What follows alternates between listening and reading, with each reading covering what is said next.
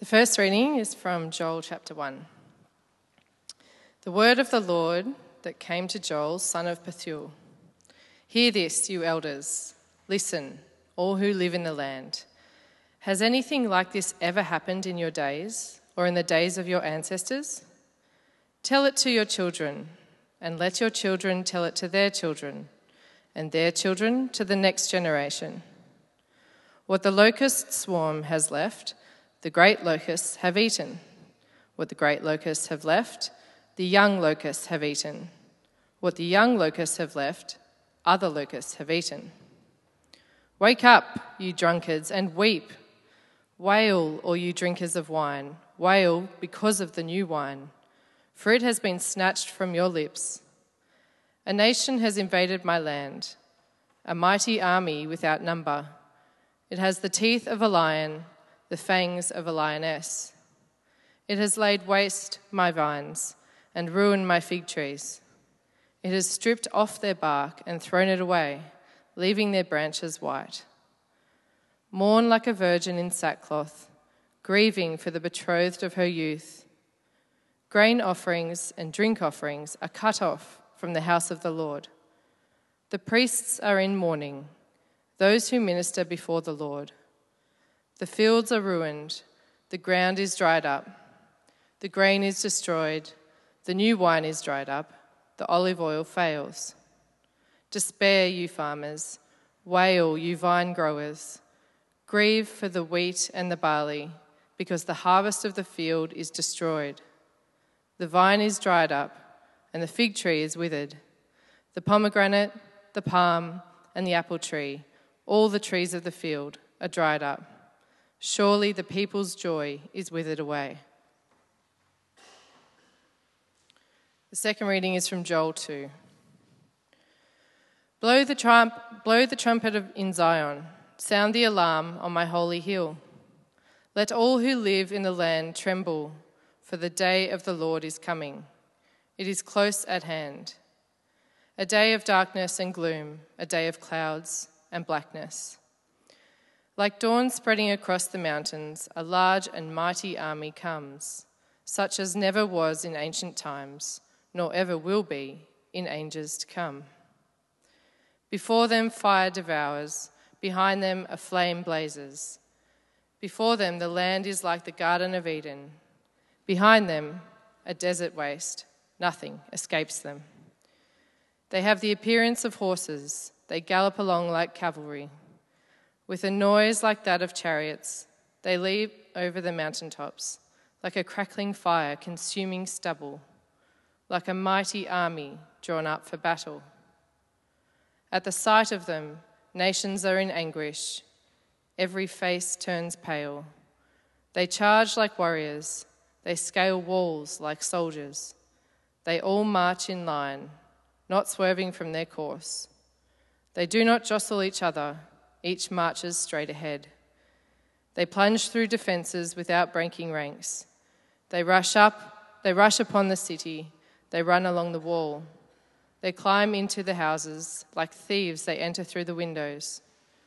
Before them, the earth shakes, the heavens tremble. tremble. The sun and moon are darkened, and the stars no longer shine. The Lord thunders at his head of the army, at the head of the army. His forces are beyond number, and mighty is the army that obeys his command. The day of the Lord is great, it is dreadful. Who can endure it? Even now, declares the Lord, return to me with all your heart, with fasting and weeping and mourning. Rend your heart and not your garments. Return to the Lord your God, for he is gracious and compassionate, slow to anger and abounding in love, and he relents from sending calamity. Who knows? He may turn and relent and leave behind a blessing, grain offerings and drink offerings for the Lord your God. So, what do you got? This army, or these locusts. Uh, decimating the land, but this little note of hope, this turning point. Who knows? He may turn and relent and leave a blessing, grain offerings and drink offerings to the Lord our God. And then you get this certainty, right? The who knows is answered within Joel. page 13, uh, Joel 2, verse 18. Then the Lord was jealous for his land and took pity on his people. The Lord replied to them, I am sending you grain, new wine, and olive oil, enough to satisfy you fully. Never again will I make you an object of scorn among the nations. I will drive the northern horde far from you, pushing it into a parched and barren land. Its eastern ranks will drown in the Dead Sea, its western ranks in the Mediterranean Sea, and its stench will go up, its smell will rise. Surely he has done great things. Do not be afraid, land of Judah. Be glad and rejoice. Surely the Lord has done great things. And then you get this over the top promise, Joel 2:25. I will repay you for the years the locusts have eaten, the great locust and the young locust and the other locust and the locust swarm, my great army that I sent among you. You will have plenty to eat until you are full, and you will praise the name of the Lord your God, who has worked wonders for you. Never again will my people be shamed. Then you will know that I am in Israel, that I am the Lord your God, and that there is no other. Never again will my people be shamed. The day the, uh, and afterwards, I will pour out my spirit on all people. Your sons and daughters will prophesy. Your old men will dream dreams. Your young men will see visions. Even on my servants, both men and women, I will pour out my spirit on those days. I will show wonders in the heavens and on the earth blood and fire and billows of smoke. The sun will be turned to darkness and the moon to blood before the coming of the great and dreadful day of the Lord. And everyone who calls on the name of the Lord will be saved. For on Mount Zion and in Jerusalem there will be deliverance, as the Lord has said, even among the survivors whom the Lord calls. This is the word of the Lord. Thanks be to God. Let me pray. Father, King David said, The sacrifices acceptable to God are a broken spirit, a broken and contrite heart, O God, you will not despise. Father, break our hearts and then put them back together again, restore them, renew them in your love. Show us your holiness, O God. Show us then your grace and remove from us a heart of stone and give us a heart of flesh. For Christ's sake, Amen. So, what to make of that? Hmm? Let's get into it. Remember last week, if you were here, uh, while my wife and I were on long service leave, our little Betsy, three years old, would regularly climb up and put her little ear onto my chest and say, Dada, can I hear your heartbeat? Can I hear your heartbeat?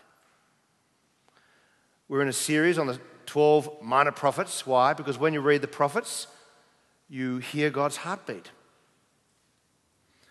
It's like you have a window inside the heart of God so you can look, look around or even walk around in his heart for a little while. If I can mix my metaphors. The minor prophets is God speaking to Israel in the north and Judah in the south in her darkest moments, but the prophets help us to experience God as He is, not simply as you'd like Him to be. The idea of the series is simple one prophet each week for 12 weeks with a little break in between. And each week we'll have one big idea leading to one glorious Saviour. And today we're looking at the prophet Joel. It's worth us repeating that the prophets were a wild bunch. They disrupted lives, they bugged kings, and they challenged baseline cultural narratives. And they were wild. Author Frederick Buechner once wrote The prophets were drunk on God, not on alcohol. They were drunk on God, and in the presence of their terrible tipsiness, no one was ever comfortable. With a total lack of tact, they roared out against phoniness and corruption wherever they found them. They were the terror of kings and priests. In other words, they didn't want friends, they wanted converts. They wanted change. One such prophet is the prophet Joel. Now, what's unique about Joel among the prophets? What's unique is that he alone never outlines what sin Judah has committed. He doesn't say, You've done this, why'd you do that? Or you ought to have done that. He assumes that the people already know, perhaps because Other prophets have come ahead of him. What he does instead is tell the people what to do about it, how to respond. And consequently, it's a very emotional book. Did you feel that when it was read? Filled with urgent imperatives. So, Joel is about responding to God. God has a passion that protects his people, but it's also a passion that provokes a response. I say this because it's very easy to react to anything or anyone else but God. Even if you come to church, you can not come up against God, but come up against other things and think you're responding to God. We need to be careful about this because that's just what the Israelites did back then. I'll give you some examples. Israel didn't always respond to God as He is. Instead, they responded to all the things that helped them feel secure. For example, they responded very keenly to positive preachers. The sort that said, No disaster will come upon you. They loved them. They responded very strongly to traditional values. They'd say, Look, we've got the temple in Jerusalem, we can't be touched. Or they responded to other religions, the ones that seemed more attractive, especially the ones that said, Do what you want sexually. And in the ancient Near East, there was plenty of religions that said, you know, here's your path to happiness. They responded to the world politics and politicians. So they said things like, Assyria will save us. We can be the same on every front. For example, rather than respond to God, you can find security elsewhere, like a you know, house, holiday, family, work, and they feel like they can sort of redeem us. And so we cling on to them, and they become sort of baseline God in our lives. In the scriptures, they're just called idols. And in the church, it's tempting to respond to worship styles, this music, those words, why are you doing this, why are you doing that? People often tend to respond to one person or a particular preacher. And they think, I can't respond to God, I'm responding to one person's words. Or they respond to God by merely connecting to a particular doctrinal position, tick boxes here and there. Or I think probably one of the strongest ones is they respond to God by bristling and responding to church culture. Now, all those things are real, they're very real. But we need to come up against the face of God. We need to respond to God as He is, not simply as we'd like Him to be. Can I ask, show of hands, has anybody here actually met my father? Put your hand up if you've met my dad. He comes to church here on occasions. Okay. For those of you who've not met him, I could, as an experiment, say, tomorrow morning, 11 o'clock, if he's free, I didn't, I didn't ask him this. I say, tomorrow morning, I want you to meet my father. You could organize a response ahead of time. I know how I'll respond to him. I'll, well, I'll tell you what you'll do. It's because we're Westerners. You'll be polite. You'll shake his hand and you'll say, how, you, how do you do? But that's the only response you can sort of organize before meeting him. Actually coming up against the face of Michael Moffat. He might bug you. He might bother you. You might like him. He might like you. You can't say what the chemistry will be before you've actually met a person. Meeting someone for real is the only genuine way to re- respond to them. You can't decide your response ahead of time. Well, the prophet Joel can help you to meet your God. We don't know a lot about Joel. We know the name of his dad, chapter 1, verse 1. His dad's name is Pethuel.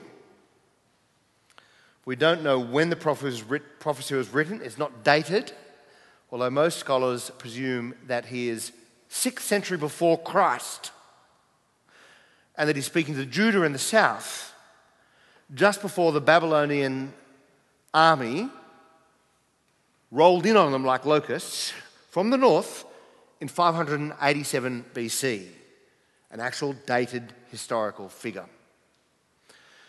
But as I said before, Joel's unique contribution to the prophets is that he tells Judah how to respond. And there's an answer to the question how to respond to God. And the answer is with tears. With tears. So, two questions tonight. Who are we responding to? And secondly, what then is an appropriate response? Let's meet the dad, right? Who are responding to? The answer is God. We're coming up against his face, and as we come up against his face and react to him, what do we discover? We discover he's a God who has zeal, jealousy, passion. So, four things about our passionate God that you can gain from the narrative of, of Joel as it goes from beginning to end with, with such brevity, but such swings of, of emotion. So, first, at the beginning, God expresses anger. Just, settled, strong, persistent anger, wrath.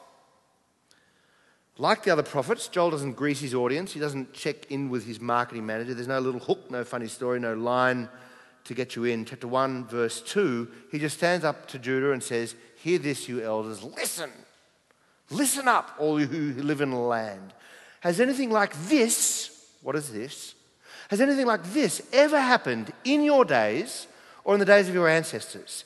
I want you to tell it to your children and let your children tell it to their children and their children to the next generation. In other words, you are not going to believe your ears about this thing but you will tell this story for generations to come, which is why we have the book in our hands today.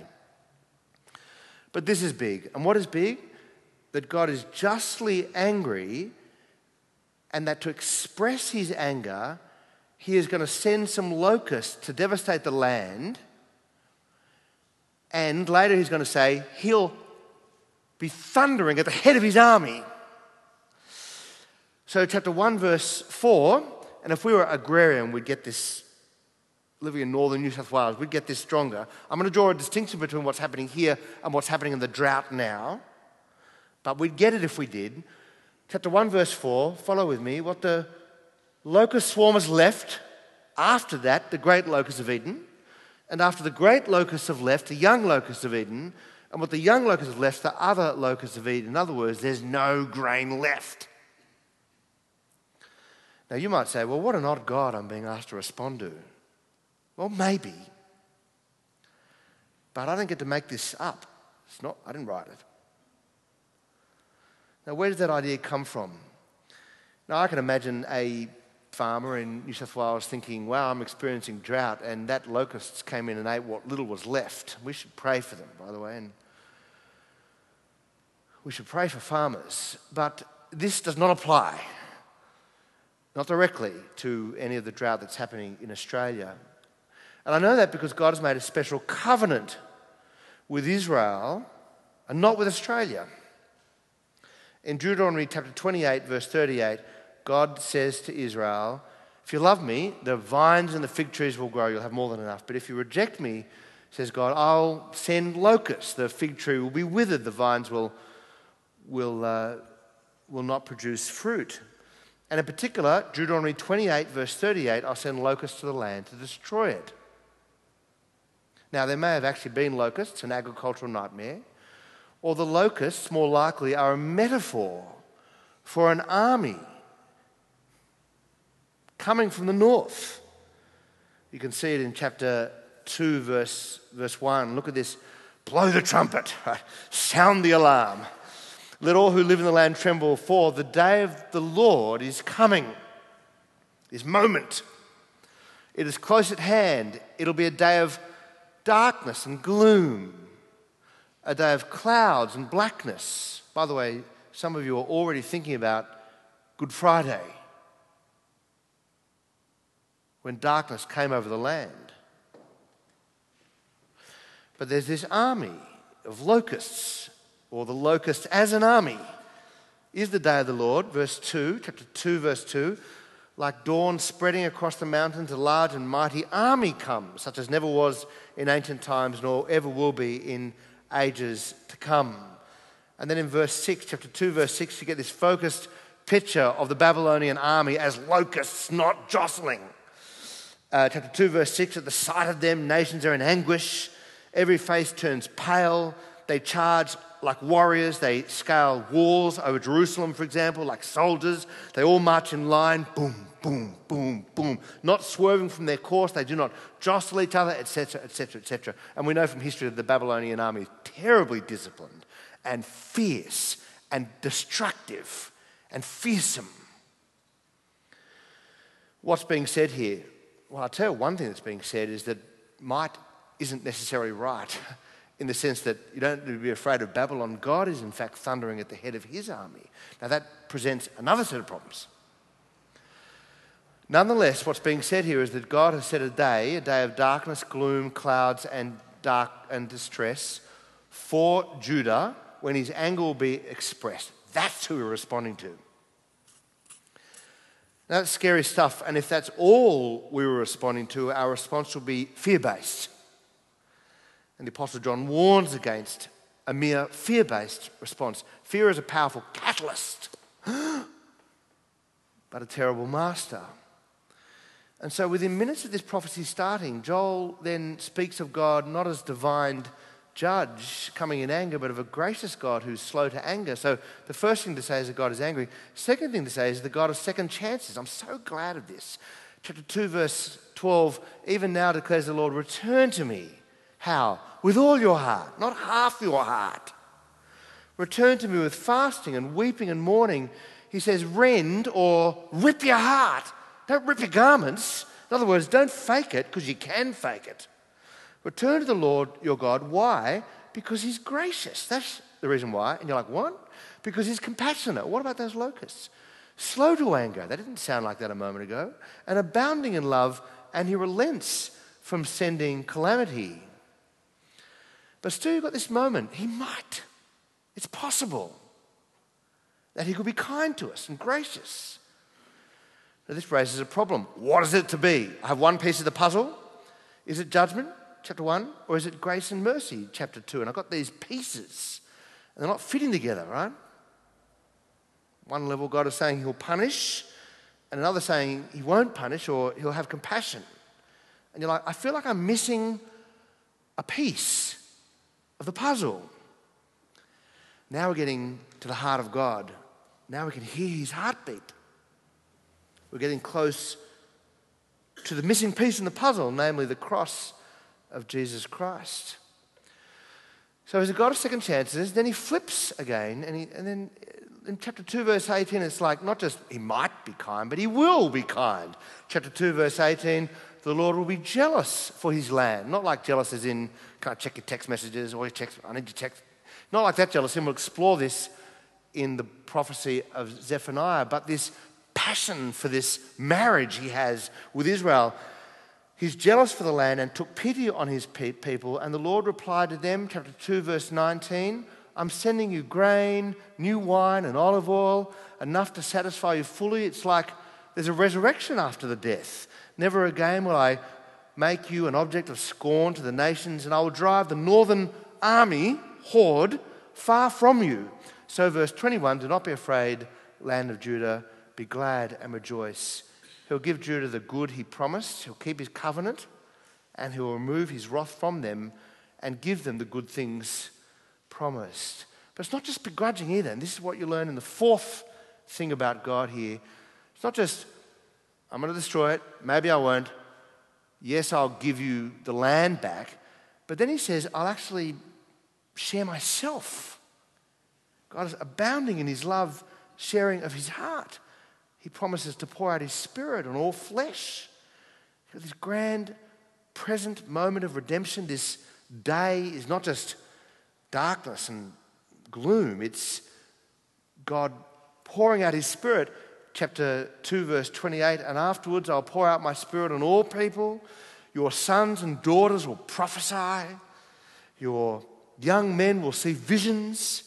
Even on my servants, both men and women I will pour out my spirit in those days, this new work of God, right down to verse 32, and everyone who calls upon the name of the Lord will be saved. That's a beautiful promise and a wonderful passage.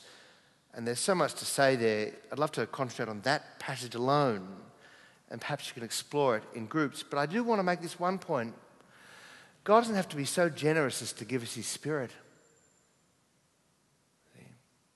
He could forgive me. he could place me back in the land that he's promised.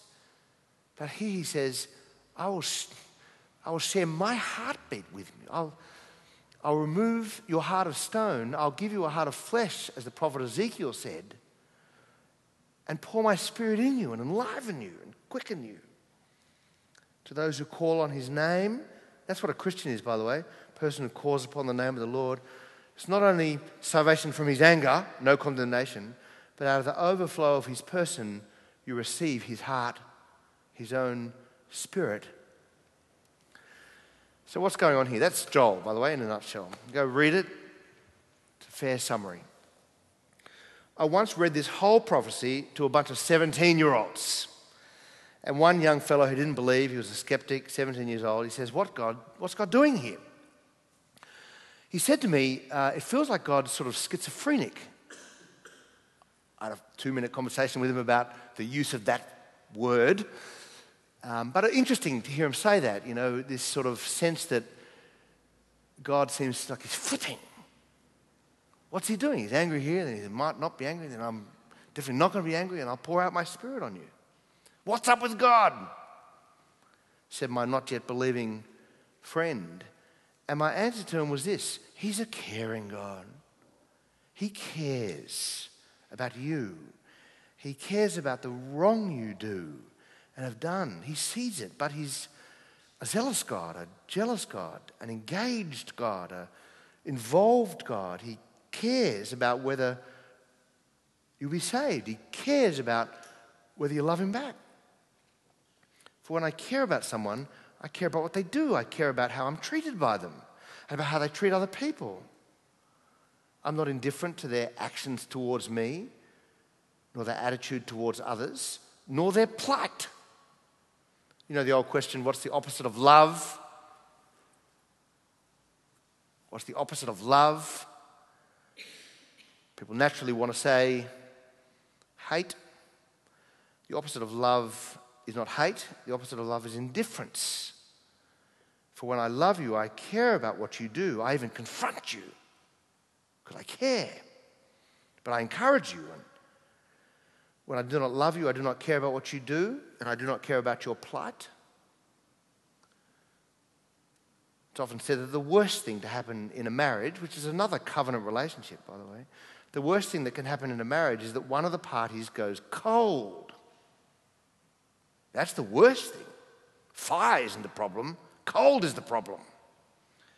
God does not go cold on us. Here's an example of that sort of love in action. I had a friend once, a dear friend. I was walking, this pre marriage, I was walking with her down um, Glebe Point Road, uh, where I used to live, and uh, I was talking my head off about, I don't know, this person or that person or this, these politics or that politician or whatever. And I must have been speaking uh, with a level of certainty and rudely. Because my friend stopped in her tracks and I sort of turned around and said, What? And she looked back and said, Justin, you're so selfish.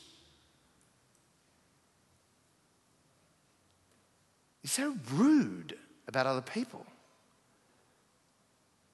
arrogant in your heart. I stopped in my place, and you know, it was one of those moments. You need people like this in your life, you know. Perhaps words of prophecy, quite frankly. I sat there in the gutter, uh, literally the gutter of Glebe Road. You know I'm talking about? Sandstone. I put my head in my hands like this, and I'm like, I said, nothing, there's nothing I could say. Uh, and in the silence of saying nothing, I had two simultaneous thoughts. Number one, you're right, I am like that. And number two, you really mean it. Um, your anger shows it. You know, what did we learn last week? The prophet's quarrel is God's quarrel, it's a lover's quarrel. If the prophets didn't love the world, they wouldn't bother telling it it was going to hell. My friend cared, and caring is a wonderful thing, and that comes right out of the heart of God. So, if this is the God we're responding to, what then is an appropriate response? Now you've met him, it's 11 o'clock, you know. does he bug you? Does he delight you? Does he thrill you? Do you want to run away? Do you want to run towards? I can't govern your response, by No one can govern your response. But the prophet Joel tells you what an appropriate one would be. And that would be to read Joel or read Jesus and then sit in the gutter. Not literally, or might be literally, but. And for many of us, it will mean tears. It may not be literal tears, by the way. Some of us find ourselves crying not very much for whatever reason. Right? But for all of us, it will mean something like putting your head in your hands and sit in silence and realize I need to do business with God. I can't be detached any longer. And lodge an apology. There it is. Even now, declares the Lord, return to me with all your heart, with fasting and weeping and mourning. And here's an exercise for you read through the whole of Joel, maybe on the bus on the way home. Get a pen out and read every, underline every imperative. Sorry, you're back at school. I'm your English teacher. Every call to action, negative or positive. I'll give you some examples. On one hand, Joel says, chapter 1, verse 5, wake up. There's one. Wake up and weep and wail. Chapter 1, verse 8, mourn. Chapter 1, verse 11, despair. Chapter 1, verse 13, put on sackcloth and mourn and wail. Some of us need to feel the weight of our present lack of interest in God, our half hearted response to his call to follow. Some of us need to deal with past sin instead of defending it, even to ourselves.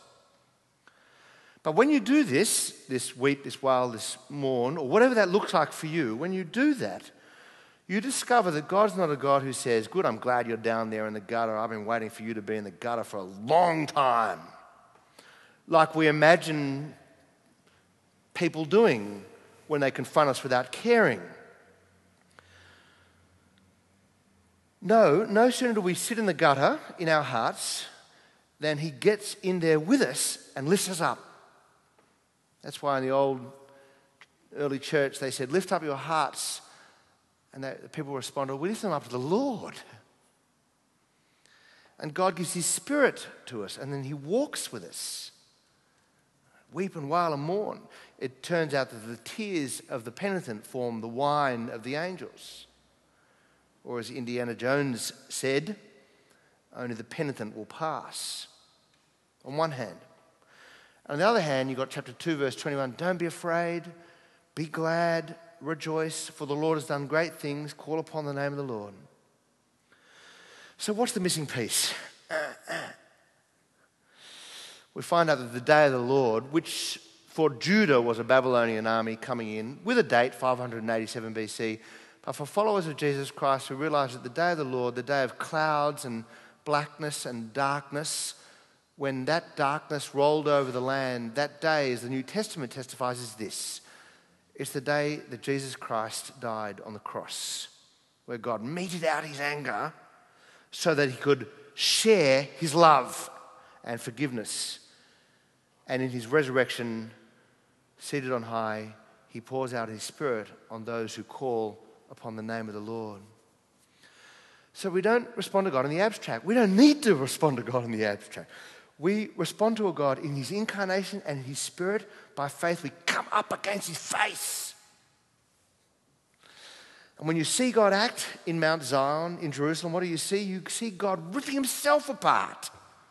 He says, Rip your heart apart, not your garments. But what you find in the gospel is God ripping his heart apart on the cross. Jesus says, My God, my God, why hast thou forsaken me? Precisely because he doesn't want to forsake you. He wants to give you home and life in Him. That's the kind of God we're responding to, a God who loves us to death. And that's why our main response must be to call upon the name of the Lord. It's why the prodigal son, sitting in the pigsty of his own choices, says, I will arise and I'll go to my father and I'll say to him, I've sinned against heaven and before you. I'm no longer worthy to be called your son. But before the son can even get out the words, the father kills the fattened calf and says, My son was dead but is alive again. He was lost and he's found. He pours out his love. That's why King David, another model for us, having committed a sexual sin in the past, thought that he could cover it up, but still feeling its weight, especially when the prophet Nathan comes to him and says, You're destroying lives. David writes, Psalm 51 Create in me a clean heart, O God, and the sacrifices of God are a broken spirit. I'm happy about a broken spirit knowing that God binds it up again. Not afraid of a broken spirit, it's just the truth. Sacrifices of God are a broken spirit, a broken and a contrite heart, O God, you will not despise. And it's why when God poured out his spirit in Acts chapter 2, tongues of fire, the presence of God, Peter finishes by saying, Therefore be that all Israel be assured of this. God has made this Jesus, whom you crucified, both Lord and Messiah. He's the new king. When the people heard this, we're told they were cut to the heart, very Joel, cut to the heart, and said to Peter and the other apostles, Brothers, what shall we do? And Peter replied, as Joel does Repent. Repent and be baptized, every one of you. Be immersed in the name of Jesus Christ for the forgiveness of your sins. We discover that He is a passion that protects, but is also a passion that provokes. Let's pray. Father, here is your heartbeat, and it, is, it, is, it beats to grace and love towards us in Jesus Christ, towards sinners like me, ones who deserve your wrath, who quite frankly deserve the locusts to consume me, but Christ was consumed for me. Father, you thundered at the head of that army, that Babylonian army, but now you move towards us through Jesus Christ, showering us with grace and mercy, for you're a gracious God, slow to anger and abounding in love. And so we lodge an apology. We here now confess our sins. We're about to do it in a moment's time by these prayers, by these um, songs we're going to sing, by the prayer of confession that we're going to be led in. But we do it here as well. We, we do it and we claim forgiveness and grace through Jesus Christ our Lord. We claim your spirit. We claim it for Christ's glory. Amen.